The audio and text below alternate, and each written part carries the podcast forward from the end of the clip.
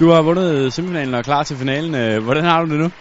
Jeg er selvfølgelig super, super glad. Øhm, det var, jeg havde så mange nerver på inden kampen, og, og jeg, jeg var virkelig spændt på den her kamp. Øhm, men jeg synes, det gik rigtig godt, og, og især opbakningen fra, fra publikum var med til at, at bære sejren hjem. Det, det er jeg helt sikker på. Kommer forrygende for land med en rigtig hurtig øh, sejr i første sæt. Øh, hvad, hvad, hvad sker der så i kampen, så ændrer den sig?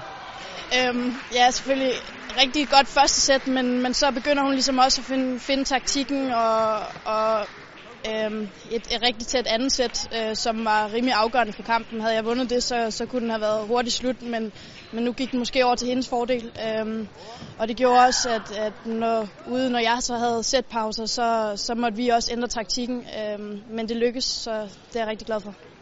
Og nu skal du møde den paralympiske mester i finalen. Øh, hvordan øh, går du ind til den kamp?